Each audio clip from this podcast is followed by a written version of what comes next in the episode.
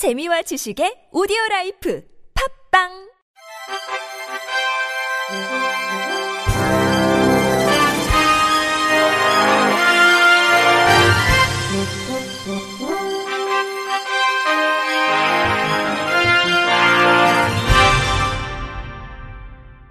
청취자 여러분 안녕하십니까? 7월 30일 목요일 KBIC 뉴스입니다. 삼성전자가 지난 5월 방송통신위원회에 2020년 시청각 장애인용 TV 보급 사업 공급자로 선정돼 이번 주부터 본격적인 공급을 시작했다고 지난 화요일 밝혔습니다. 이 사업 계획에 따라 시청자 미디어 재단이 소득 수준과 장애 정도 등을 고려해 우선 보급 대상자를 선정하고 삼성전자가 시청각 장애인용 TV 15,000대를 올해 말까지 공급합니다. 이번에 선정된 TV는 40인치 Full HD smart TV로 기존 대비 더욱 향상된 접근성 기능들을 대거 탑재했습니다. 유현서 실로암 시각장애인 복지관 평생교육팀장은 실제 제품을 사용해보고 라디오로 접하는 콘텐츠와 TV를 통해 접하는 콘텐츠는 확연히 다르다며 접근성 기능이 강화된 삼성 TV를 통해 보는 즐거움을 알게 됐다고 말했습니다. 전강욱 삼성전자 부사장은 삼성전자는 정보 불균형을 해소하기 위해 TV에 적용되는 접근성 향상 기능을 지속적으로 개발해왔다며 삼성전자의 기술력으로 시청각 장애인들에게 도움이 되는 뜻깊은 사업에 참여할 수 있어 기쁘다고 말했습니다. 청각장애인들은 소통이나 안전상의 이유로 택시 영업을 하지 못하는 경우가 있었습니다. 반대로 장애인이나 노약자들이 택시를 이용하는 것도 쉽지 않았는데요. 정보 기술을 이용해 이런 교통약자의 장애를 극복하는 새로운 서비스가 등장했습니다. MBC 이재민 기자가 직접 이용해 봤습니다. 휴대전화 애플리케이션으로 부른 청각장애인이 운전하는 택시입니다. 청각장애인 기사님이 운행한 택시 안에 있는 태블릿 화면을 누르면 문자는 물론 말로도 대화가 가능합니다. 에어컨 좀 부탁드리겠습니다. 내비게이션이 추천하는 최적 경로를 따라 운행하지만 상황에 따라 중간에 승객이 경로를 바꿀 수 있습니다. 청각장애인 택시기사 이대욱 씨입니다. 그리고 의사소통이 좀 잘 안 되는 것들이 있어서 취업에 좀 어려움이 있습니다. 또 앞으로 이제 개인 택시를 목표를 가지고 싶습니다. 한 택시 업체가 모든 장비를 제공하고 산업금 없이 청각장애인을 직접 고용하는 방식으로 이뤄졌습니다. 통신사가 차선 이탈을 막는 보조 장비와 사고가 났을 때 경찰과 긴급히 연결하는 스마트 시계를 지원해 안전을 강화했습니다.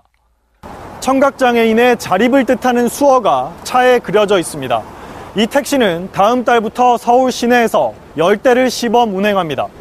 택시업체 송민표 대표입니다.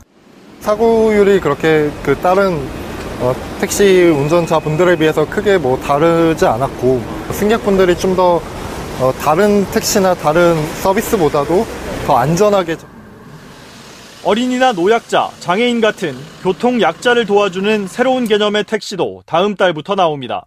애기 안녕. 일반 택시보다 20% 정도 비싸지만 중증 장애인만 부를 수 있는 전용 콜택시와 달리 일반 노약자도 이용할 수 있습니다. 유치원이나 학교 앞에서부터 아이를 데려다 주는 서비스까지 가능해 맞벌이 부부들에게 도움이 될 걸로 보입니다. 서울 관악구 이혜진 씨입니다. 맞벌이를 하게 되면은 아이를 어디다 이탁을 해놓는데 만약 늦게 끝날 경우가 있거든요. 그럴 경우에는 이렇게 안전하게 집 앞까지. 이번 서비스는 앞서 각종 규제를 임시로 면제해주는 규제 sandbox 대상으로 선정됐습니다.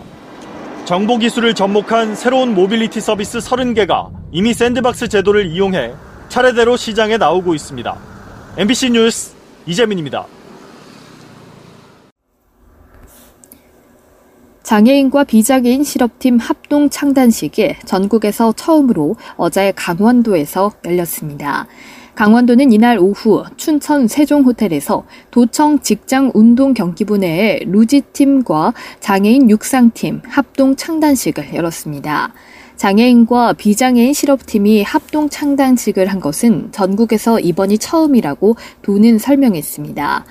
경기도청에 이어 전국에서 두 번째로 창단한 강원도청 소속 루지팀은 코치 1명과 선수 2명으로 구성됐습니다. 도는 루지팀 창단을 통해 그동안 활용이 미흡했던 올림픽 시설 사후 활용과 2024년 강원 동계 청소년 올림픽 성공 개최 등 평창올림픽 legacy 창출 사업을 적극적으로 추진할 방침입니다. 한편 도에서는 종목별 우수 선수 육성을 위해 하계 6개 종목과 동계 4개 종목 등 모두 10개 종목, 91명으로 구성된 실업팀을 운영 중입니다. 코로나19로 인해 문화예술 콘텐츠 상당수가 비대면으로 전환됐지만 시청각 장애인을 배려한 화면 해설과 자막, 수어 통역이 제대로 제공되지 않은 것으로 확인됐습니다. 경기도는 이 같은 사실을 뒤늦게 인지하고 현재 대책 마련에 고심 중인 것으로 파악됐습니다. 경기도 등에 따르면 코로나19 이후 전국 주요 문화 공공기관이 공연 전시 등을 비대면으로 전환했지만 화면 해설, 자막, 수어 통역이 제공되는 barrier free 콘텐츠는 거의 없는 것으로 확인됐습니다. 또 이달 9일 열린 부천 국제영화제 등 주요 영화제도 개막식 행사를 온라인으로 진행했지만 화면 해설과 자막, 수어 통역 중 어느 하나도 제공되지 않았습니다. 이에 시청각 장애인들은 장애인도 국민의 한 사람으로서 코로나19 시대에도 문화 예술을 즐길 수 있도록 대책이 필요하다고 호소하며 최근 국가인권위원회에 진정을 넣었습니다. 장애인 인권단체 장애의 벽을 허무는 사람들 김철환 활동가는 문화공공기관이 비대면 콘텐츠에 화면 해설, 자막, 수어 통역을 제공하지 않으면 장애인이 문화예술을 향유할 권리가 침해되고 있다며 이는 장애인이 문화예술 활동에 참여할 수 있도록 국가와 지자체 및 문화예술 사업자가 정당한 편의를 제공해야 한다는 장애인 차별금지법 24조 위반이라고 주장했습니다. 이와 관련 경기도는 장애인들의 요구를 받아들여 청각장애인 대상 문화 콘텐츠를 제작할 방침인 것으로 알려졌습니다. 경기도 관계자는 현재 경기 아트센터가 진행하는 방방콕콕 예술방송국 콘텐츠 중 수어 통역이 가능한 영상을 선별해 베리어프리 콘텐츠로 만드는 것을 검토 중이라며 이르면 오는 9월 수어 통역 영상을 제작할 계획이라고 밝혔습니다. 전북 남원시가 성폭력 등 범죄에 노출되기 쉬운 지적 여성 장애인 가구에 CCTV 설치 사업을 추진해 호응을 얻고 있습니다.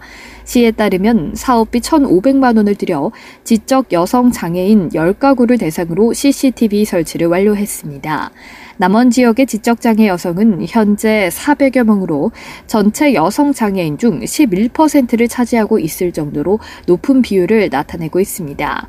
이번 사업은 정신적 장애인이 성폭력 등 범죄에 상대적으로 취약한 점을 인식하고 피해 예방 및 보호가 필요하다는 판단에 따른 것으로 CCTV 설치는 장애인 또는 보호자의 동의를 받아 개인 사생활이 침해되지 않도록 대문이나 출입문 등 건물 외부에 세대당 두 대에서 세 대를 설치했습니다.